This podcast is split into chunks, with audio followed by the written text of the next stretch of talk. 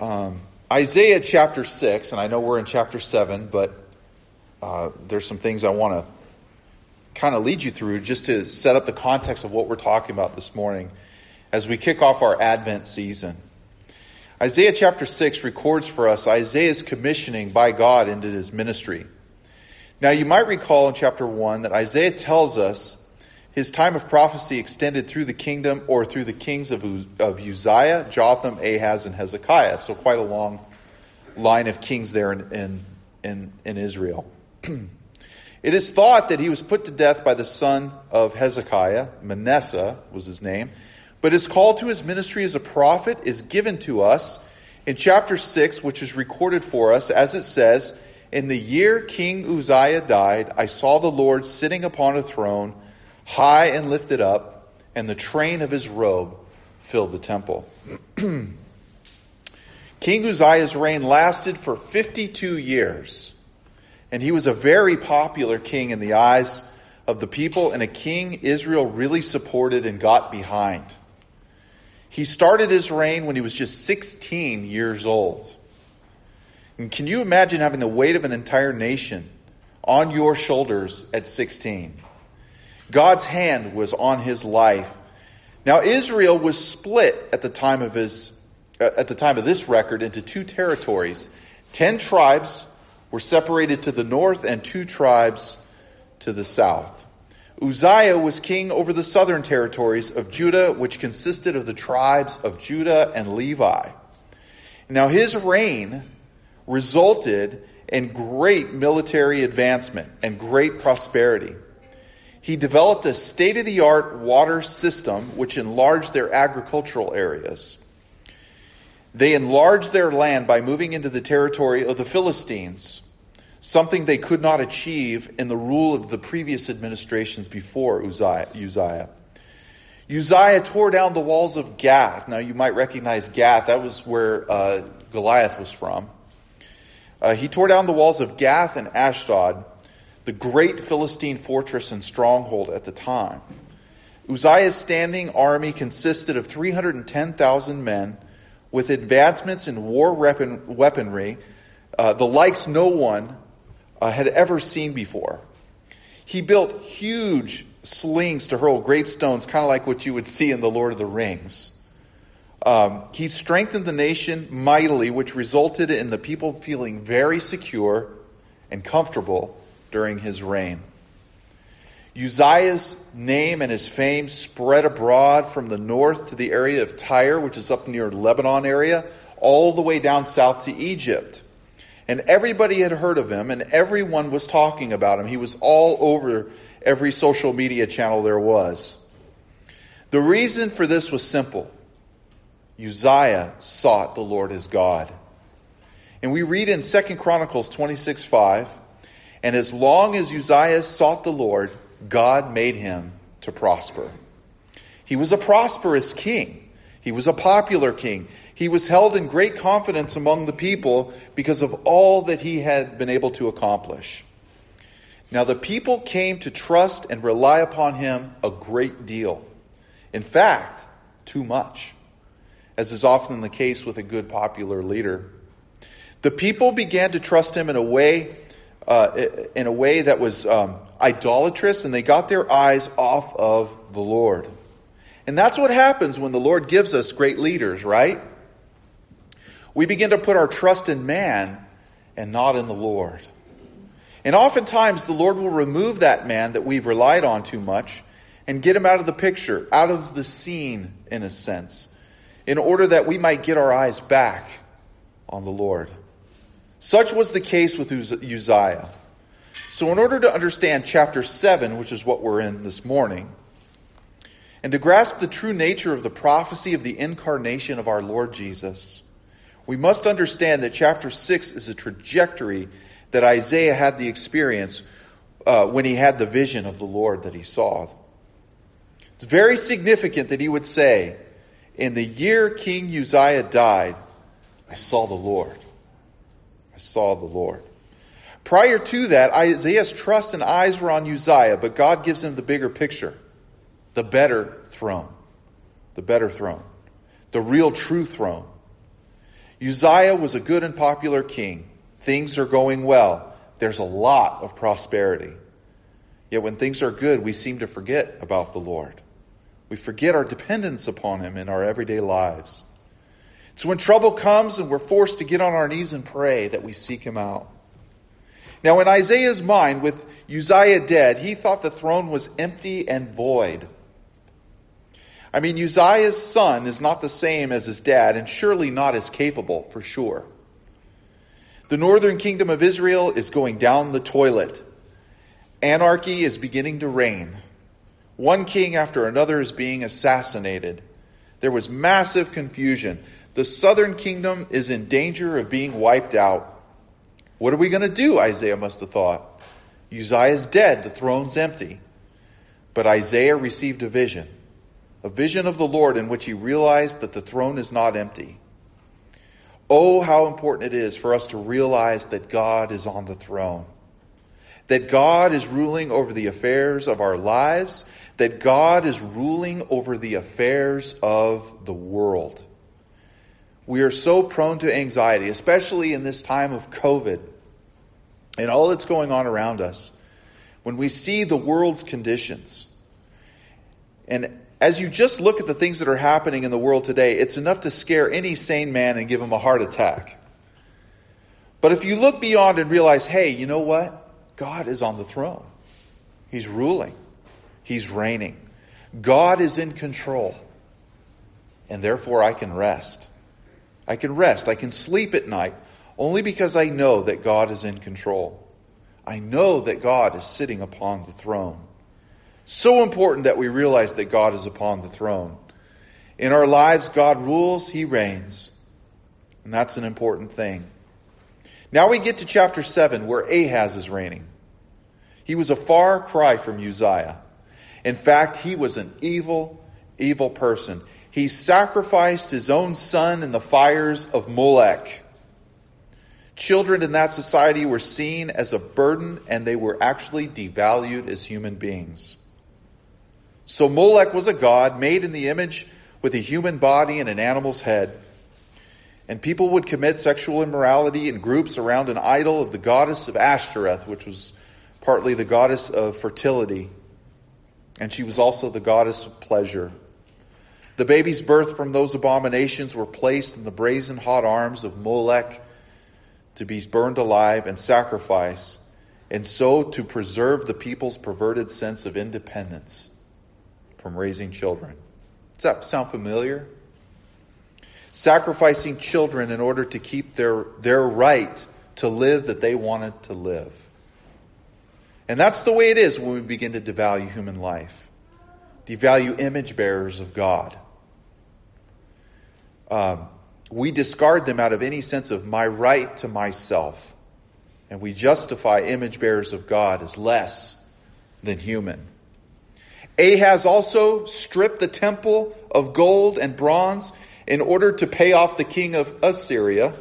Don't get it mixed up with Syria. They're two different nations.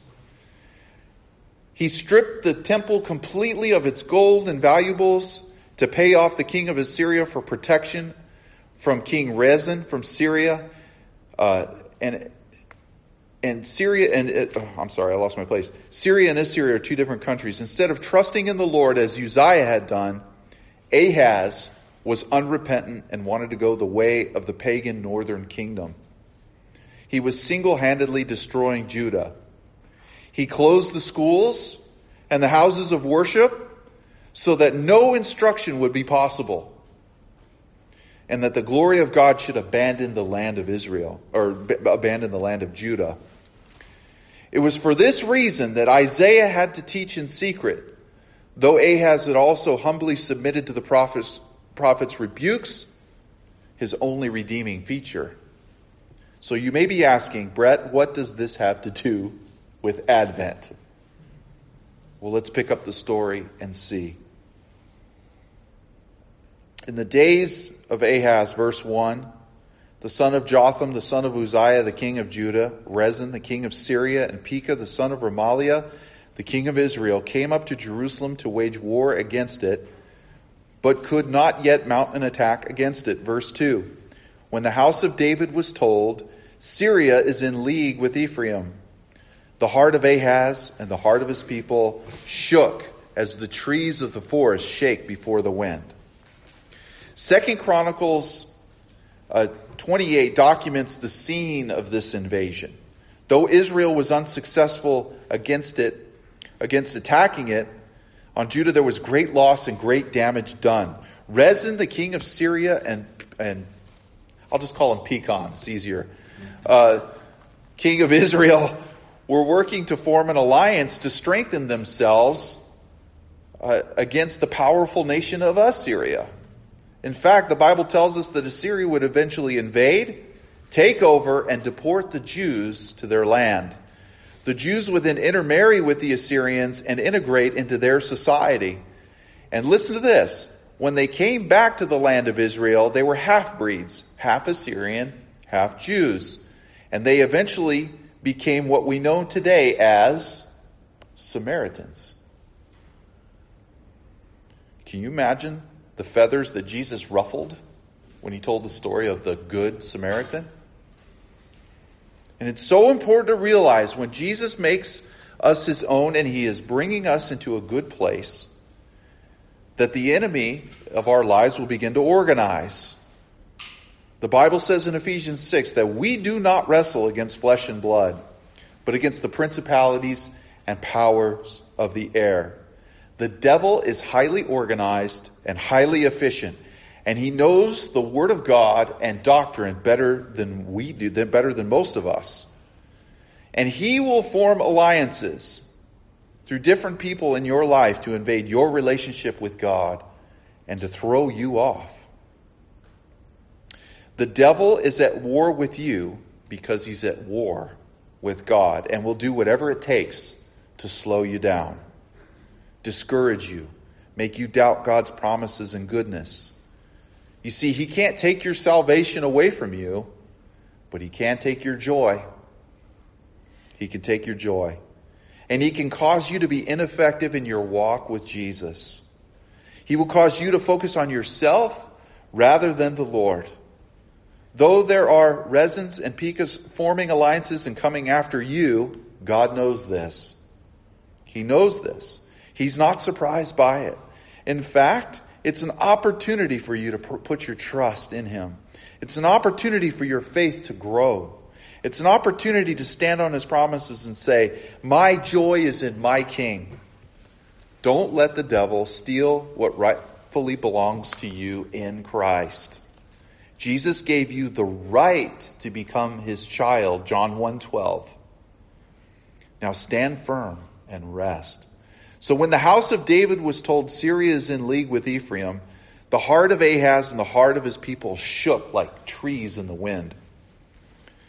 Ephraim was the largest, most dominant tribe in the northern kingdom of Israel. So Ephraim was synonymous with the northern nation. When Ahaz got wind of this northern alliance forming, they were shaking in their boots. They were scared. The nation was scared to death, and they knew trouble was just right around the corner. Ahaz and the southern kingdom were degrading morally, and they knew it. But God allowed them to be scared so that they would turn back to him. Oh, ladies and gentlemen, how I thank God that he gets my attention when I'm away from him.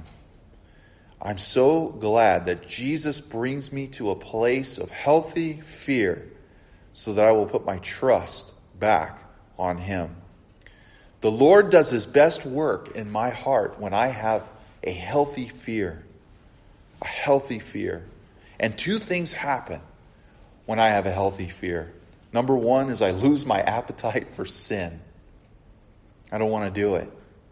And number two, I become dependent upon the Lord, upon Jesus. And those are good things. In fact, it says in Proverbs ten twenty-seven, the fear of the Lord prolongs life, but the years of the wicked will be short. Proverbs one seven, the fear of the Lord is the beginning of knowledge. Fools despise wisdom and instruction. Psalm one eleven ten, the fear of the Lord is the beginning of wisdom. All those who practice it have a good understanding, and his praise endures forever. Verse three, and the Lord said to Isaiah, go out to meet Ahaz, you and Shear Jeshub, Jeshub, your son, at the end of the conduit of the upper pool highway to the washer's field, or some of your Bibles might say fuller's field. Now, Shear Jeshub, which is Isaiah's son, means a remnant shall return, and suggests both judgment, God's people will be reduced to a remnant, and grace that that remnant will return. God tells Isaiah that Ahaz was at the end of a specific aqueduct just outside of Jerusalem. No doubt Ahaz was probably inspecting the city's water supply, probably calculating how long they could endure a siege from the coming invasion. It's interesting that this place is an object lesson to Ahaz. This is the place where people did their laundry and they washed their garments. And Ahaz's soul was filthy and he needed to repent and have his soul cleansed. And as Ahaz's heart wavered, so did the hearts of the people. And isn't that the case with you and me? How we respond to adversity is how our children or those whom we lead will respond. Now to Ahaz, uh, to Ahaz, but Isaiah comes in an assuring message from the Lord. He commands, listen, he commands, not suggests to Ahaz, four things he must do to have peace and to believe. He says, be careful, be quiet, do not fear, and do not let your heart be faint. What Ahaz needed was not just outer resolution of this problem. What he needed was inner peace. And how would Ahaz find it? By believing God's promise that Judah's enemies would be defeated. Faith in God's promises is the only way to find peace in the midst of trouble. In fact, it says in Isaiah twenty-six three, you will keep him in perfect peace whose mind is stayed on you. Now there is always there's always pressures in our lives, work pressures, family pressures, now COVID pressures, job pressures.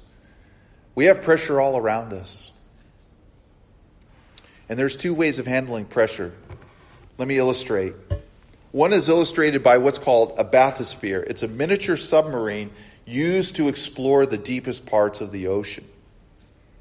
So deep that the pressure would crush a conventional submarine like an aluminum can. Bathyspheres co- compensate plate steel several in- inches thick, which keeps water out, but also makes them heavy and hard to maneuver. But then... Uh, But then when you get to the ocean depths and you turn on the lights of that submarine, what do you see? You see fish twenty thousand feet down. These fish cope with extreme pressure in an entirely different way. They don't build thick skins. They remain supple and free. They compensate for the outside pressure through equal and opposite pressure inside themselves. Now, isn't that an apropos picture? When we stand on the promises of the word, the pressure equals that of the outside pressure, and we're able to walk in freedom and joy. We don't have to have hard and thick skins as long as we appropriate God's power to equal the pressure without. And when under pressure, you don't need to develop a thick skin. All you need is to stand on God's promises for your life, to pressurize your soul in the midst of the pressure without. Hebrews eleven six says, but without faith it's impossible to please him. For he who comes to God must believe that he is, and that he is a rewarder of those who diligently seek him. Hebrews eleven six.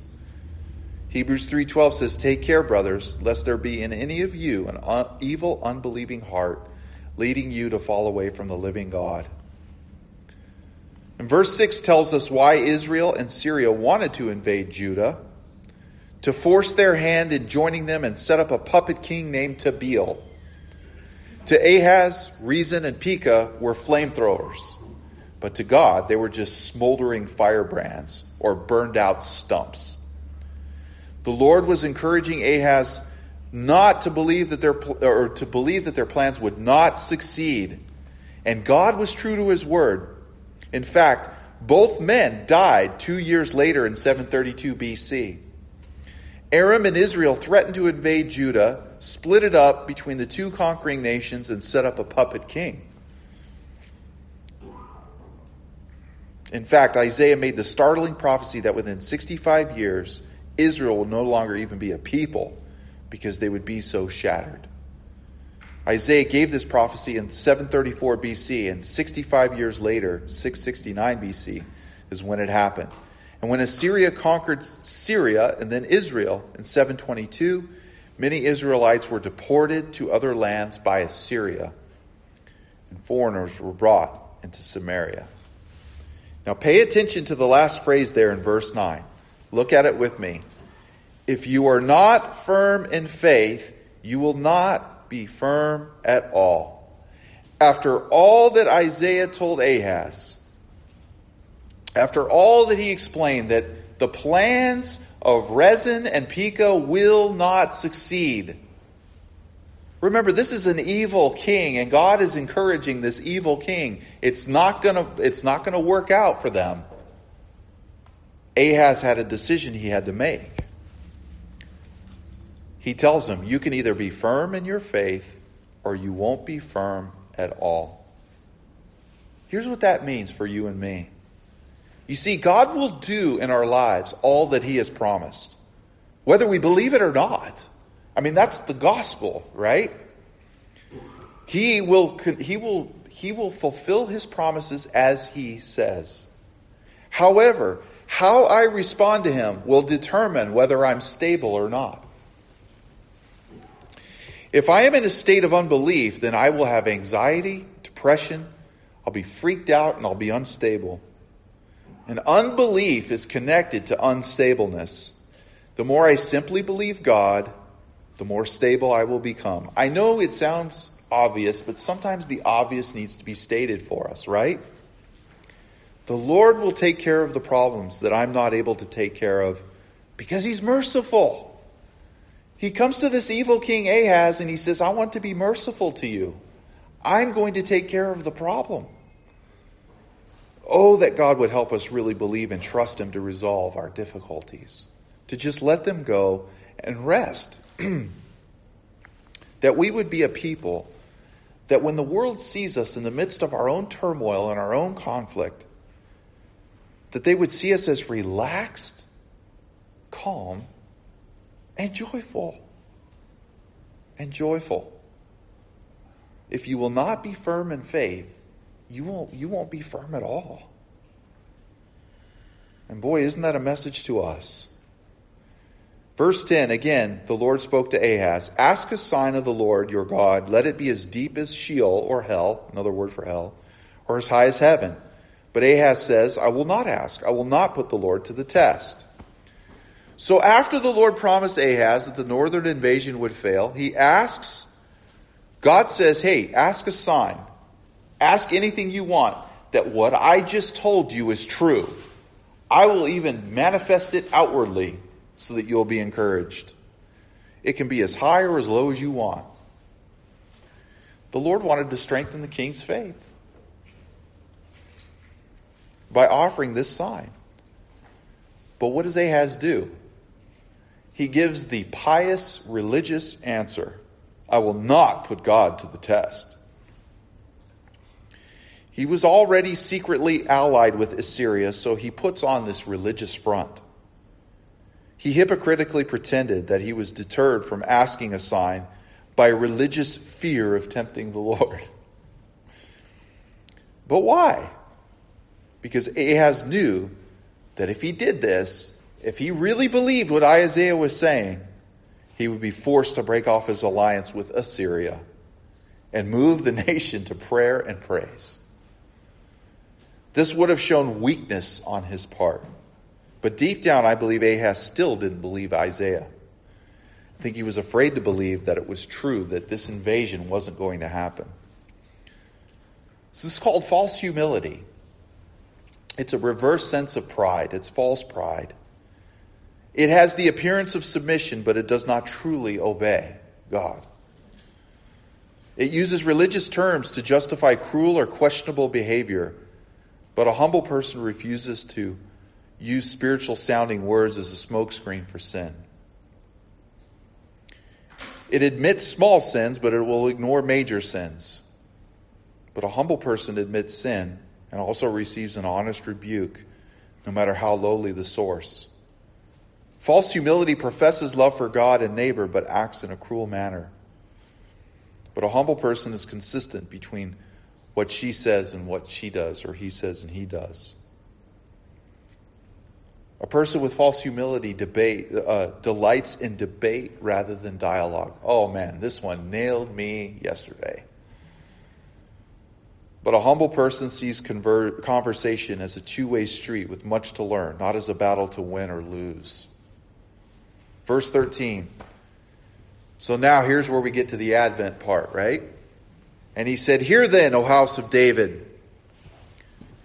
Is it too little for you to weary men that you weary my God also?" Verse fourteen. "Therefore the Lord himself will give you a sign. Behold, the virgin shall conceive and bear a son, and shall call his name Emmanuel, God with us. He shall eat curds and honey when he knows how to refuse the evil and choose the good. For before the boy knows how to refuse the evil and choose the good, the land whose two kings you dread will be deserted." Notice there that God doesn't address Ahaz. He addresses the entire house of David. Boy, you wear men out, but you are also wearing God's patience out as well. And whether Ahaz wanted a sign or not, the Lord was going to give a sign whether he wanted one or not. Whether he wanted one or not. And furthermore, the sign would not be for Ahaz's benefit, but rather for the benefit of the whole house of David and for us. Note that this sign would be given by the Lord himself. The sign would be that of a virgin who would bear a son named Emmanuel.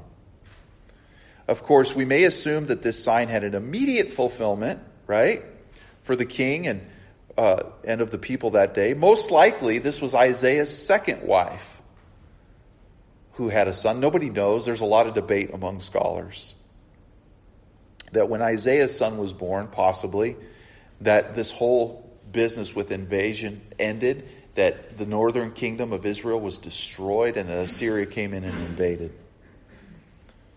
God with us. Throughout the years, while the child grew into manhood, people would be reminded of God's promise to always be with them if they would just simply trust him. Note that the child would be reared in poverty, raised during a time when only curds of milk and honey were available for food. There would be so few people left in the land, there would be an abundance of it, just for those few people. But even more wonderful, wonderful is the ultimate fulfillment of this prophecy, which is given to the people of all generations. And it finds its ultimate fulfillment in Jesus Christ, who was born of the Virgin Mary. What a wonderful Savior we have. That this has a dual fulfillment. In fact, if you, if you uh, look at a Jewish mind, they don't see prophecies as events. They see them as patterns. And this is a dual fulfillment. That Jesus Christ would be born as a human being. Think about that. Would you become a cockroach to save all the other cockroaches?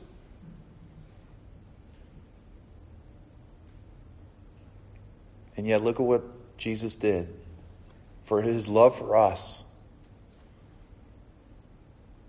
His love for us to become a man, to be, to incarnate, to become flesh. It's, it's absolutely mind-blowing that he would become flesh so that his perfect flesh would be used as a sacrifice to win us back. Praise the Lord. The Lord will bring upon you, verse seventeen, and upon your people and upon your father's house such days that have not come. So now he's going to talk about the judgment that's going to happen in Israel. In not believing God, in verses seventeen through nineteen, he said that God would send the king of Assyria as a means of judgment. And isn't it interesting that Ahaz puts all his stock in Assyria? He aligns with him. He sets up an alliance with him. He colludes with him. But it backfires. It totally backfired on him years later. And isn't it interesting, if we choose to trust man over God, then man will eventually rule over us, then the Lord. Let me say it again. If we choose to trust in man over God, then man will eventually rule over us rather than God. We will find ourselves oppressed and weighed down. And it's only when I rest in the Lord and put my confidence in him that I will truly be free. Judah from this day on would always be troubled by the Assyrian Empire. Now, God's hand was in all of this for sure. Uh, and he controlled all of the events, but still, because of an unrepentant people, he allowed the Assyrians to harass them. There was a passenger in a taxi. He leaned over. They were driving somewhere, and he leaned over to ask the driver a question. And he gently tapped him on the shoulder to get his attention. The driver screamed, lost control of the cab, and nearly hit a bus and drove up over the curb and stopped just inches from a large plate window. For a few moments, everything was silent in the cab. Then the shaking driver said, "Are you okay? I'm so sorry, but you scared the daylights out of me." The badly shaken passenger apologized to the driver and said, "I didn't realize that a mere tap on the shoulder would startle someone so badly." The driver replied, "Oh, no, no, no, I'm the one who's sorry. It's entirely my fault. Today is my first day of driving a cab, and I've been driving a hearse for twenty-five years.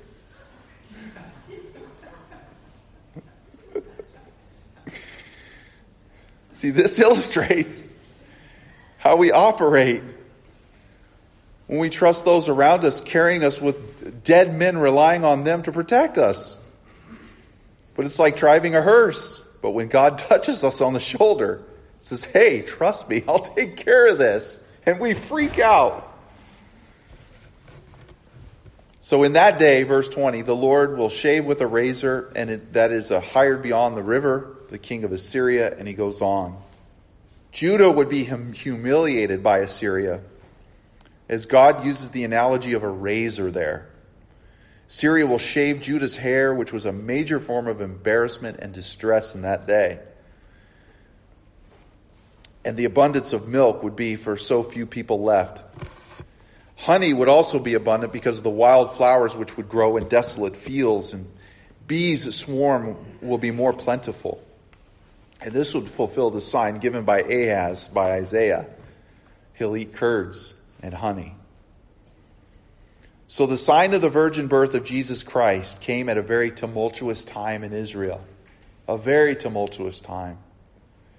And we live in a tumultuous time now.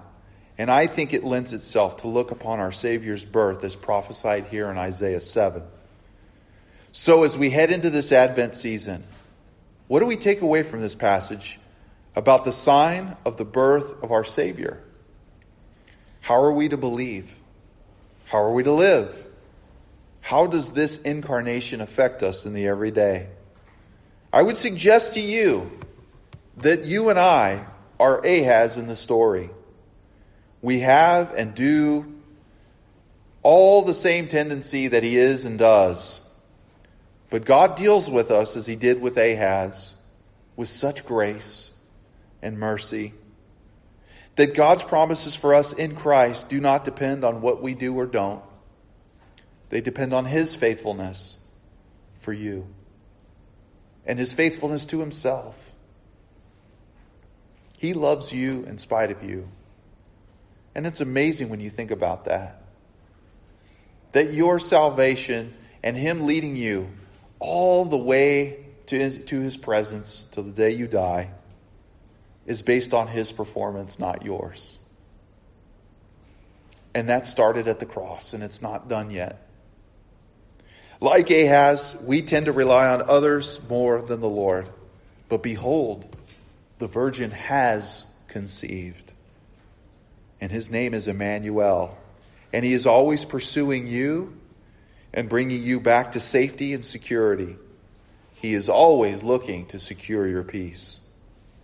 Like Ahaz, we have a tendency to treat the people we lead like our children, co-workers, some friends, families, acquaintances, we have a tendency to treat them poorly. But behold, the virgin has conceived. And his name is Emmanuel. And he will never treat us the way we treat others. He loves us. His love is consistent, steadfast, and unwavering.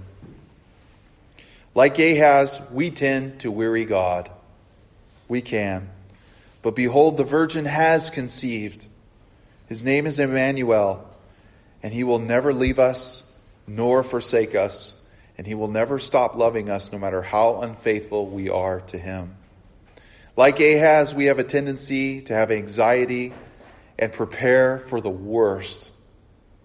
But behold, the virgin has conceived. His name is Emmanuel, and he will always deliver us according to his faithful promises. He is merciful and kind and will show those around you how faithful he is. Like Ahaz, we have enemies that are have formed alliances against us. But behold, the virgin has conceived. His name is Emmanuel, and he is our shield and our protector. He already has your situation in hand. You need not be afraid. You can rest. And like Ahaz, we are sinners, born into a depraved nature with no hope, at war with God. But behold, the virgin has conceived.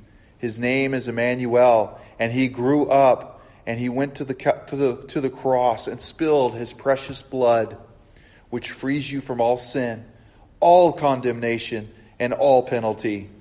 You were his enemy, but now because of the holes in his hands and his feet and the scars in his brow and on his back, you are now called a friend of God and a child of God. That's what Advent means. That behold, the virgin has conceived, and he bore a child and called his name Emmanuel. And he came and died in your place so you can rest. Will you rest in his faithfulness today? Let's pray. Father God, the way that you went about to rescue us is mind-blowing. Lord, I know I wouldn't have done it that way, but thank God it wasn't me, because I would have messed it up. But thank you, Jesus, that you became one of us to lead us home. Please bless people here today with your word and your grace. And this, let this Advent season in twenty twenty, which is a year we would all like to forget, let this be the best ever. Lord, do a work in our hearts and lives that would blow our minds. Thank you, Lord, for all the blessings. Thank you for your presence. In Jesus' name, amen.